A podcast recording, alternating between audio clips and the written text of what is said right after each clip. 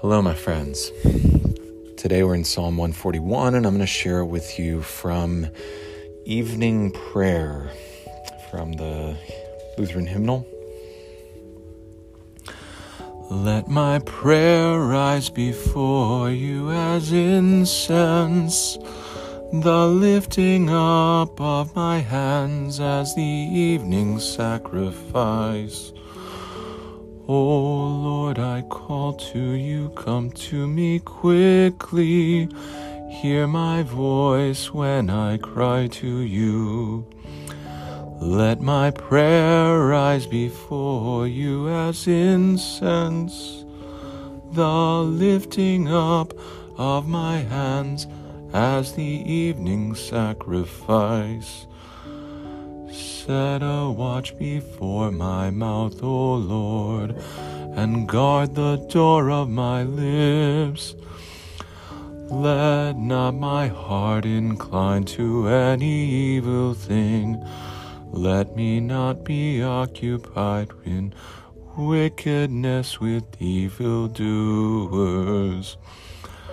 But my eyes are turned to you, O God in you I take refuge. Strip me not of my life. Glory be to the Father, and to the Son, and to the Holy Spirit, as it was in the beginning, is now, and will be forever. Amen. Let my prayer rise before you as incense, the lifting up of my hands as the evening sacrifice.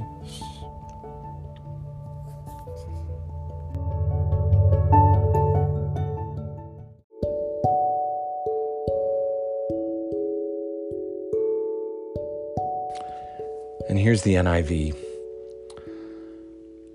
I call to you, Lord, come quickly to me. Hear me when I call to you. May my prayer be set before you like incense. May the lifting up of my hands be like the evening sacrifice. Set a guard over my mouth, O Lord. Keep watch over the door of my lips. Do not let my heart be drawn to what is evil, so that I may so that I take part in wicked deeds along with those who are evildoers. Do not let me eat their delicacies let a righteous man strike me. That's kindness. Let him rebuke me. That is oil on my head. My head will not refuse it, for my prayer will still be against the deeds of the evildoers. Their rulers will be thrown down from the cliffs, and the wicked will learn that my words were well spoken. They will say, As one plows and breaks up the earth, so our bones have been scattered at the mouth of the grave. But my eyes are fixed on you, sovereign Lord. In you I take refuge.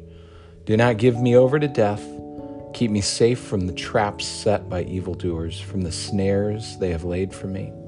Let the wicked fall into their own nets while I pass by in safety.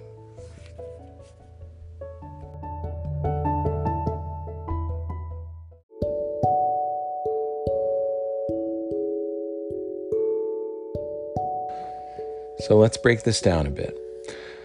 Derek Kidner calls this a prayer against insincerity and compromise and a plea for survival under the savage attacks which such an attitude has invited. Uh, verses 1 and 2, uh, he summarizes as pure prayer.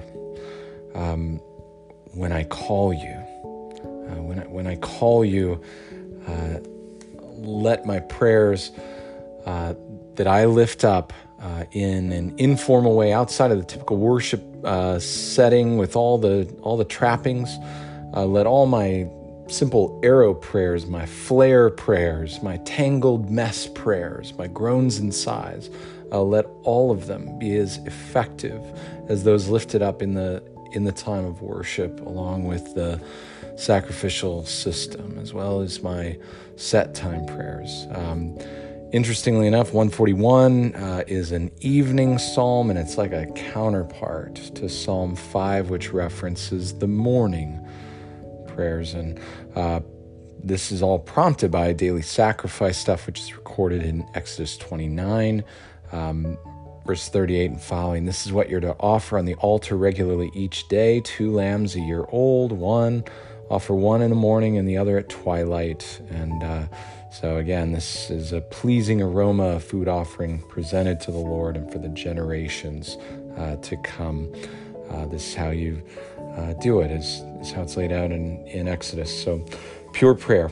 Um, and uh, then then verses 3 through 6 can maybe summarize like this plain loyalty. Um, in other words, God, put your hand over my mouth. Um, and uh, verse 3 starts in with uh, the lips, which pairs well with James 3 9 and following. With the tongue we praise our Lord and Father, and with it we curse human beings who've been made in God's likeness. Out of the same mouth come praise and cursing. My brothers and sisters, this should not be. Eugene Peterson says spontaneity in prayer develops intimacy with God, but gossip and rumor, saying whatever comes into our minds without considering the consequences, are also the products of spontaneity. We are encouraged to cultivate open, uncensored speech with God.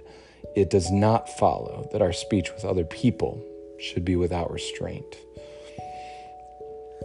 Uh, so, verse 3 kind of starts with the lips, but then uh, verse 4 kind of moves on uh, to the, the mind and the will and the heart and the actions and the attitudes and the alliances and, and everything uh, in 4 and following, all encompassing.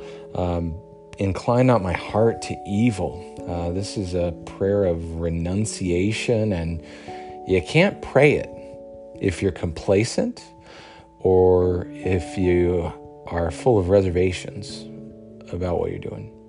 Um, to eat of their delicacies. Um, C.S. Lewis uh, writes this There is a subtle play of looks and tones and laughs by which a mortal can imply that he is of the same party as those to whom he is speaking. He will assume at first only by his manner, but presently by his words, all sorts of cynical and skeptical attitudes which are not really his, but they may become his. All mortals tend to turn into the thing they are pretending to be. We become what we worship. And uh, this kind of bare way uh, to eat, to describe uh, this temptation. Um, yeah, do not let me eat of their delicacies. Uh, invites us to kind of fill in our own blanks on what forms of faithlessness kind of tempt us the most. Um, verse 5 uh, talks about um, yeah, just this idea of uh, disciplining yourself, but also allowing yourself to be disciplined by trusted friends. Proverbs 27 says, Wounds from a friend can be trusted, but an enemy multiplies kisses. Um, verse 6 uh, goes on again to develop this idea of and it's a hard to understand set of verses, but ultimately it's like strike no bargains uh, with evil um, and look ahead to the time when evil will lose. Uh, Eugene Peterson again writes uh, There are disciplines and difficulties that are associated with the way of the righteous as in Psalm 1. Uh, there are luxuries and delights that come only in alliance with the wicked, but faith plots its way not on the basis of what feels good and not on the grounds of what looks good, but by the compass readings from the Word of God. And then verses 7 through 10 get into uh, this very similar scene as uh, Psalm 79 or Ezekiel 37 with the uh, the dry bones, the bare bones. Um, you can take uh, those those verses as uh, the verses of uh, the, the faithful ones, actually, and kind of follow in kind uh, that way. Uh, Derek Kidner writes So the psalm ends on an urgent personal note on which it had started. The enemy's blandishments have failed, there remains their malice, and David knows its subtlety. But the last line, while as for me I pass right on, has a buoyancy worthy of the man who has slipped through many a net with the help of God and is sure that his journey is by no means over. So, overall, this is a, a risky prayer involving uh, renunciation and self denial. Um, a couple of prayers from Eugene Peterson and Tim Keller to close us out. Father in heaven, you never promised that faith would be easy or popular, only that it would be whole and eternal. Keep me faithful to you and guided by your word, so that I will always prefer a bracing rebuke of kindness to the oily flattery of wickedness. Amen. And then Tim Keller's Lord, I ask for two things. Make me a friend who can speak the truth in love, and give me friends who are willing to do this for me, to exhort me lovingly but candidly, lest I be hardened by the deceitfulness of my own heart. Amen. All right, my friends, that's enough for today. More to come tomorrow. Peace.